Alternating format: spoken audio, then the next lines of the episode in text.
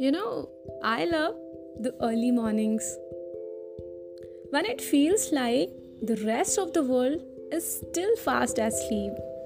and uh, you are the only one who is awake and everything feels like it isn't really real and you kind of forget about all your worries, your problems because for now it's just you, the world, and the sunrise.